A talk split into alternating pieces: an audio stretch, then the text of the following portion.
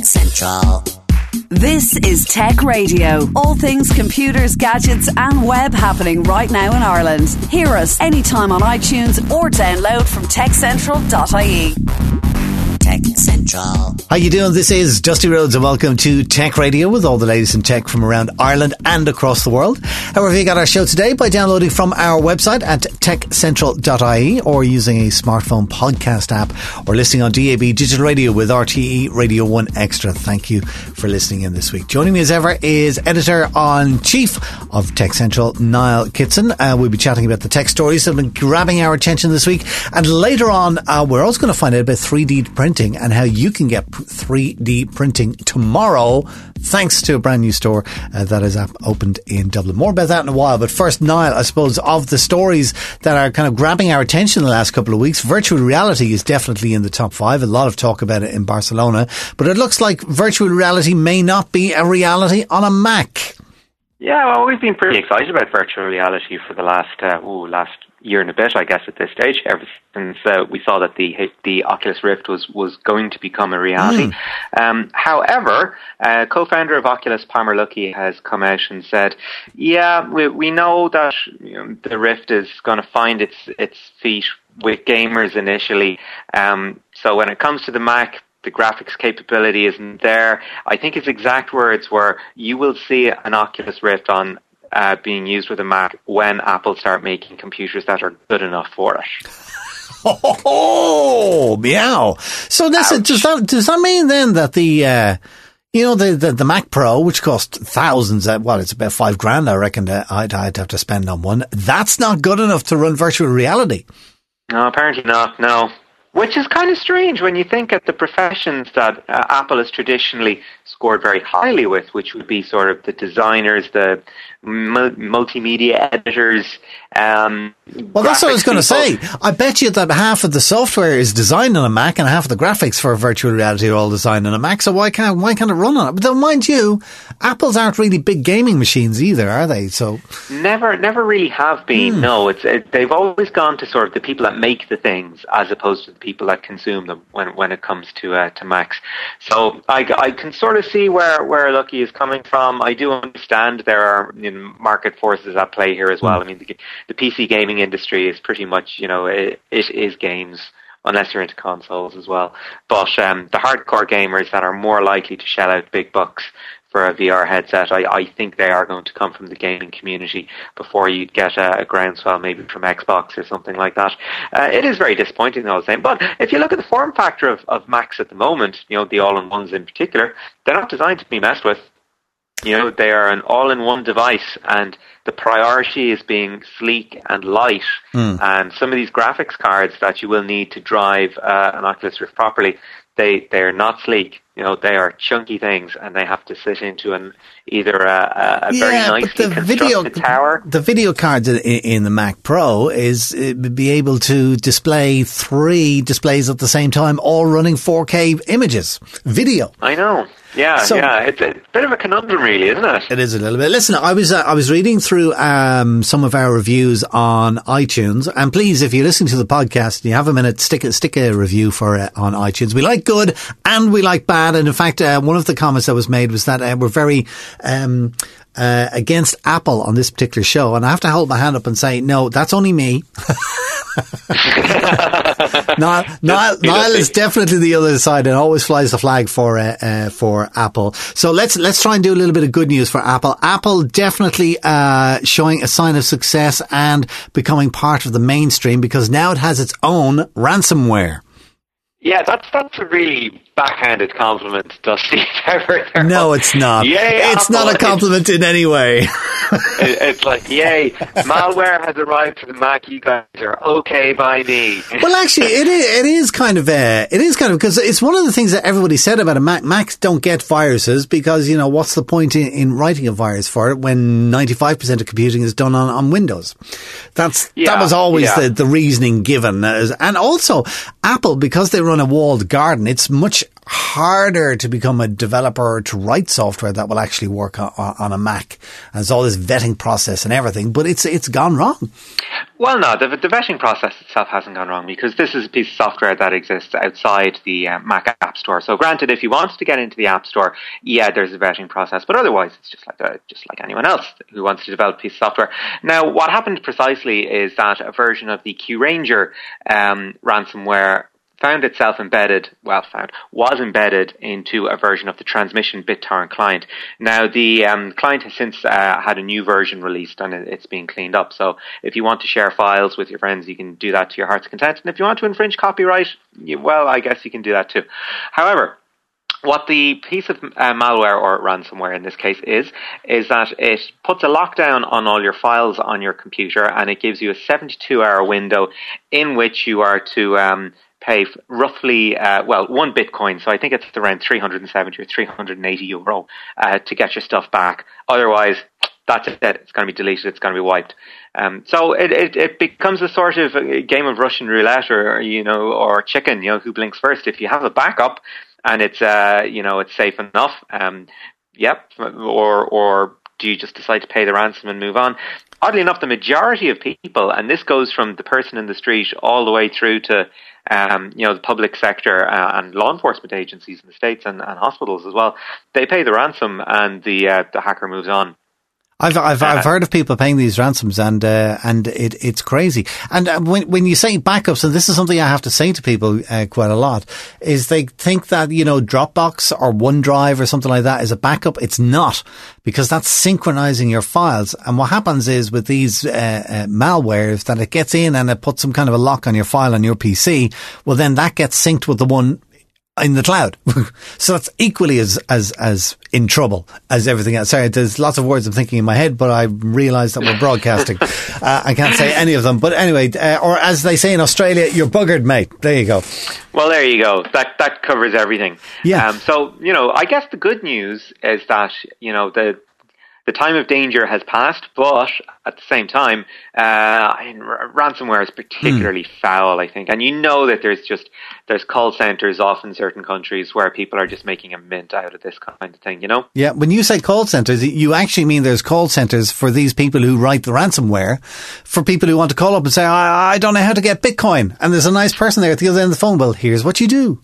Yeah, they're big operations. Uh, there was an excellent show. Um, I think it was on an episode of NPR's Radio Lab where they talked about what, what exactly is ransomware and how does it work. So, um, absolutely, go go and have a look for it. Uh, it it makes for really interesting listening. All right, and then uh, as as always, we'd like to give a little bit of advice. Uh, if you are backing up your files, your best bet is to stick it onto a USB drive and disconnect it. Disconnected drives can't get infected. Yep, yep, that's really good advice. Now, I, speaking I of uh, uh, of this kind of thing, like people getting in on computers and doing things that you don't want to do, uh, Edward Snowden has been out in public again talking about the FBI case uh, where they're trying to break into the phones of the uh, San Bernardino uh, duo. And of course, uh, the government in the United States are trying to sue Apple to get them to unlock blah, blah, blah, blah code and stuff like that. Um, Edward Snowden is not impressed. Yeah, well, I mean, Edward Snowden was speaking at the uh, Common Cause Blueprint for a Great Democracy uh, conference uh, during the week, and um, yeah, he he basically said, you know, the way the FBI says Apple has the exclusive technical technical means to unlock an iPhone. The, well, guess what? That is insert expletive of choice here. Yeah, uh, and and of course, it's it's total bunk. I mean, you know that for for every piece of software, there is something somewhere that can crack it. And you know that, you know, this is all about optics at this stage. I mean, the facts of the case are that we know the um, San Bernardino shooters had no uh, information of merit on this iPhone, on this you know iPhone 5C in uh, in question. You know, um, they they had no links to other terrorist organizations. They they uh, the phone companies gave up all the call logs, all the SMS messages. There is nothing on this phone that the FBI does not need in order to state their case. Absolutely nothing. Apparently, it's not even like a personal phone; it's a work phone. So, you know, I, I'm I'm not sure what they intend to find on it. What they're looking for is a precedent publicly set precedent to give them access to any device anywhere. That's for me. That's what this case is down to at the moment. It's do you just think about the uh, optics. do you think Edward Snowden is only saying what you know? I'm sure many of us are thinking, which is like they know how to do this. They just need the precedent to be able to do it legally from now on. Yeah, because they've been stung over uh, Prism, and Snow- Snowden, as we all know, was the guy who, who leaked all the information about Prism and basically said, "Look, if if the American government want to listen in on what you're doing, they will do it, and they have the means to do it." Um, and this is this is how it works. The Uh, other, the, the the other slightly related thing uh, to do with that is there are videos flying around Facebook like you wouldn't believe this week with video instructions on how to hack into an iPhone, any iPhone at any time. how to break the code. It's very very funny. Uh, all the Oh, news, you go. all the news this week. Um, I'm I'm I've been reminded of the computer from a Hitchhiker's Guide to the Galaxy. Do you remember the name of the computer that came up with the answer forty two? Oh, deep deep thought, Deep it? thought, yes, indeed. It reminds me of uh, Google's AlphaGo.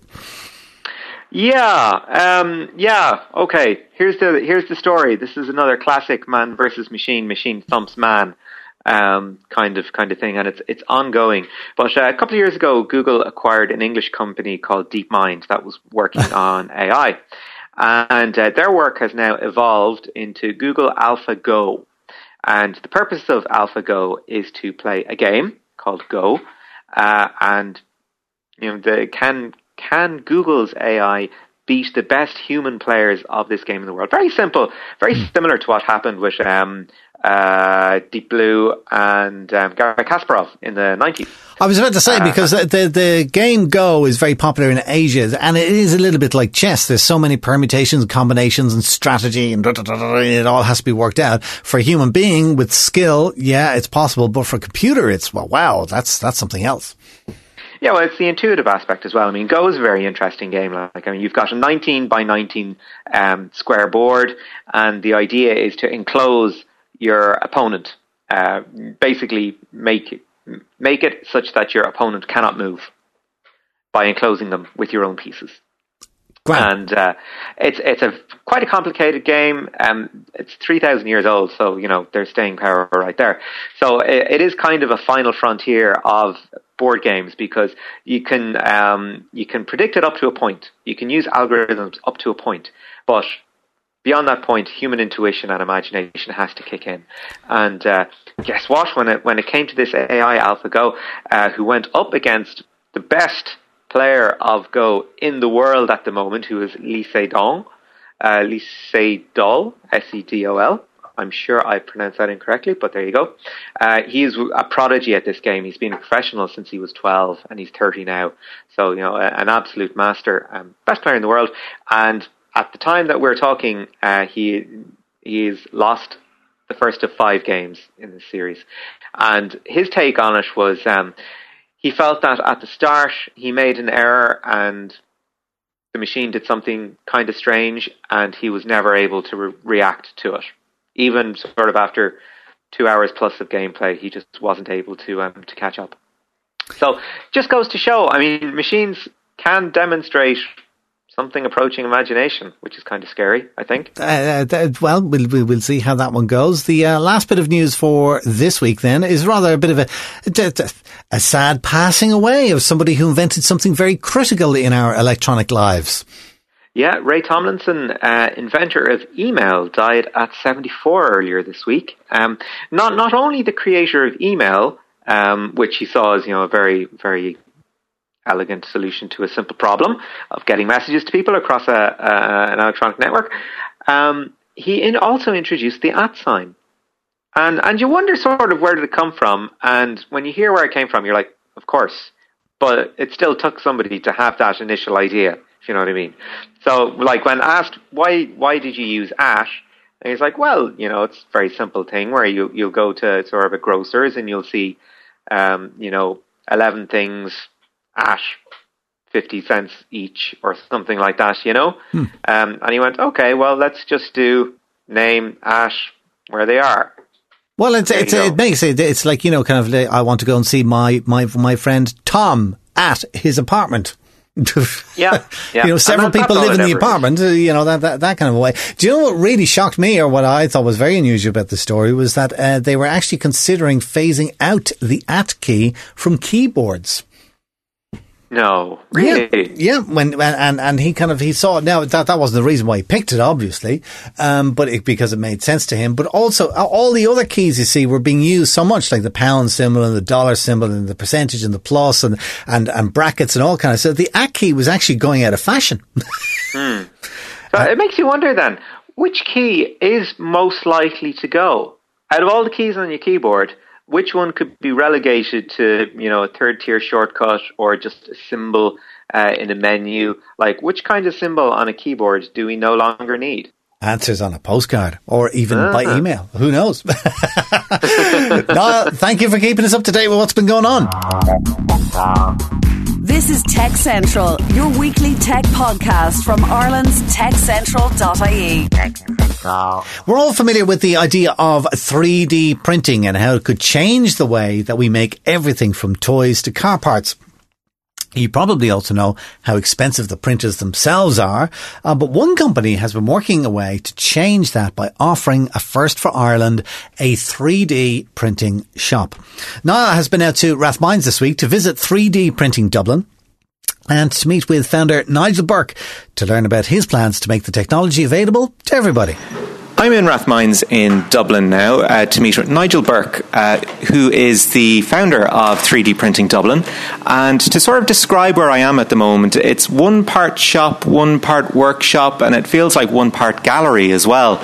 Um, so, Nigel, just to explain a little bit about what's going on here, um, how would you describe your operation? Uh, hello there, Niall. Um, we offer the following services. We we sell 3D printers. Uh, we make rapid prototypes, and we do training and workshops. Now, uh, as I remember, um, this uh, building, and I believe it was your first business as well, was uh, in internet cafes. And I think it's very interesting to see the evolution of technology to go from, you know, where the internet was the emerging technology where people were flocking to. And would it be fair to say 3D printing is almost at that stage as well? Yeah, 3D printing was really only um, commonly available in the last uh, three, four years as new small companies set up affordable printers, uh, and now it's possible to buy a printer for less than a thousand euro. Um, we find that a lot of customers are still not sure about the technology, so they're they're playing wait and see, and they're going to bureaus just like ours, uh, offering us files for them to print out, which is a little bit cheaper than buying the machines. So, say if I have an idea uh, and I want to see it uh, brought to fruition, uh, what is the process behind it? Uh, the process would involve uh, the client having to create a digital file first, typically using a program, a free program like SketchUp or SolidWorks. The client would do their CAD design, um, send it to us in an STL format. Um, we would then slice the device for them and price it for them. If they're happy with the price, we go and print out the the prototype in you know one or two days, and then we either ship it to them or they collect. And uh, given that it's Rathmines, it's sort of quite um, quite a cosmopolitan area. A lot of different types of people um, meeting and mixing. So, um, what kind of projects are you seeing come in? I mean, I imagine you're not seeing um, people looking specifically for figurines or toys. Uh, what kinds of things are people looking for? A lot of our customers would be from the university sector, uh, project work. Um, this is obviously something they need completed. Many of the universities do have limited 3D printing facilities, um, but they need more printers. As a result, they come to us and we, we, we pick up the flack. And uh, I mean, I remember when I saw the the um, shop for the first time. I, I just happened to be going through Rathmines, and I thought that's that's a first for Dublin, uh, as far as I know. I, uh, am I right in saying that? Is this a, a first for the city, the first for the country, even? Yeah, we opened in uh, May 2011. I- 2013, I believe we were one of the first in the world. Uh, at the moment, I think there are no other ones here in Ireland, um, but maybe that's going to change in the future. And uh, I, I, guess this speaks to sort of the, the history of 3D printing, uh, which um, you were telling me earlier goes back to the 1980s um, and uh, and the States. So, uh, how to, to sort of talk about the evolution of the technology, what advances have we seen in terms of the materials that were used initially, and what kind of materials are being used now? Well, the technology was formed by a man called Chuck Hull in the US of A back in 1986. He then went on and founded a company called 3D Systems. Um, there was an awful lot of patent protection around the earlier machines. FDM technology, fused deposition, uh, where you're using literally plastic, uh, that was invented back in the early 90s. Those devices are now available to buy as desktop printers uh, for less than a thousand euro, and material costs are about 40 euro. So they're very, very cost effective and affordable, and they would fit in easily in anybody's house or office environment. And uh, I guess it's kind of a case of uh, having these massive devices scaling down, but then also sort of scaling upwards again to suit sort of bigger projects. Uh, well, it's now, as I said, it's now possible to buy machines that are the same size as a PC, but it's also possible to buy machines that would be big enough for you to print a, a table. Um, so the variety is certainly out there, and the costs are dropping very, very rapidly. So today you can buy a machine for a thousand euro, or you can buy one for up to two hundred fifty thousand euro, which typically would probably use uh, would be a metal three D printer. And uh, in terms of sort of the commercial model that you have here, that you, are relying not so much on passing trade, but on general awareness of the technology, um, how do you find, do you think that there's a, a, community of people involved in 3D printing building up? Do you think that, you know, certain faculties and colleges are going, by the way, if you want to prototype through 3D printing really is the way to go, and here's where it can be done? The industry is very small right now. There, traditionally, there have been a number of universities that have, have invested considerable sums of money in, in what we call industrial grade printers. Uh, a lot of these are no longer functioning because they were too expensive to use. Uh, so, right now, uh, I, the universities are actually starting to invest in the low cost printers, which are very, very cheap to buy and cheap to use. Uh, in parallel to that, there's a lot of end users that are very inquisitive about this technology and are starting to buy them and use them in their houses for making, you know, toys for their kids or maybe customizing existing products. Uh, sort of the um, idea of making toys is very interesting because when you look at sort of the price of figurines for, for kids, you might a lot of people would look at it as being sort of quite prohibitive. But uh, one company that you were telling me that have kind of uh, embraced 3D printing is uh, Lego. So could you tell me a little bit about their plans? I believe Lego now have a system whereby um, people who purchase their toys can sign up for a membership procedure, and uh, then they can have access to Lego CAD files, which they can then put into their printers and use them to print out components for their Lego toys. And we think in the future this will become a more common model whereby people with 3D printers will be able to freely access some of these large companies' digital designs. Uh, and of course, sort of moving away from toys as well, there's loads of other applications beyond sort of um, industrial prototyping, beyond you know toys, that we're looking at industries like maybe fashion embracing it as well. Yeah, the fashion industry are very excited by this technology, in particular the polyjet printing, where uh, the materials that can be made are very, very comfortable to wear. So I know the high end fashion industry, Iris van Herpen in particular from Belgium, she's starting to use this technology because she can use the devices to print very, very complicated, intricate shapes that a typical machinist would be incapable of making. And then, uh, sort of uh, expanding then from fashion. I mean, uh, just looking around the um, the store at the moment, there's an awful lot of variation. Uh, I mean, we've got sort of mock-ups of the the um, FIFA World Cup trophy, uh, but we've also got a, a, few very interesting design pieces as well. W- would you have people come in and go, "Look, I've got an idea for uh, an ornament or a piece of furniture. How do we make it happen?" yes, there's a nice piece of furniture over there, a prototype. The client wanted to find out how it would look when it was finished, so he got us to make this prototype for him, and it helped him to visualize how the final product would work, and also it was useful to give the prototype to his customer just to make sure that he or she was happy with that product. And uh, then, in terms of looking towards the technology in future, I, uh, we're looking at materials where we're getting um, sort of wood grain kind of kind of a feel. Of course, we have metal, we've got plastics, uh, but we're also looking at sort of biomedical uses as well. Uh, yes, the, the medical sector are experimenting with uh, using live collagen uh, to make living cells that they can build up and right now they're able to make skin we believe in small quantities and they have experimented with making prosthetic devices and I understand there is a woman walking around right now in the US of A and she is she has a 3D printed bladder within her um, so it might be pract- it might be fair to say that in 20 years from now uh, maybe organ transplantation will be redundant that's that's a, a, very interesting and quite a quite a grand claim. Do you do you see any real limitations to the technology at the moment?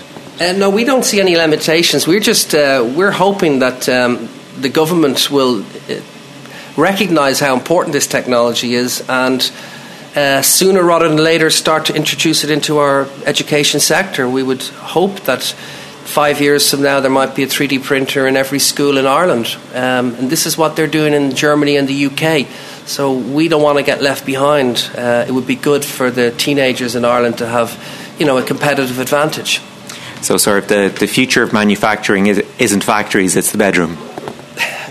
Well, the future, I mean, I guess the factory of the future is going to be very different to the factory of today. It's going to be a very quiet environment. Um, it's probably going to be a, an office type environment. You're literally going to have 20 or 30 of these uh, 3D printing devices printing out different widgets 24 7 um, with highly qualified uh, uh, digital manufacturing people uh, just minding these devices. And if somebody wants to get in uh, touch with you, uh, how do they do that? they can either contact us at hello at 3dprintingdublin.com or they can give us a phone call Yes, we still have a landline on uh, 01537 Thank you, Nigel. And that was Niall talking to Nigel Burke of 3D Printing in Dublin. And that's almost it for this week. Uh, Niall's still with us, of course. Niall, what's our one more thing that we weren't able to talk about in the podcast but is on the website?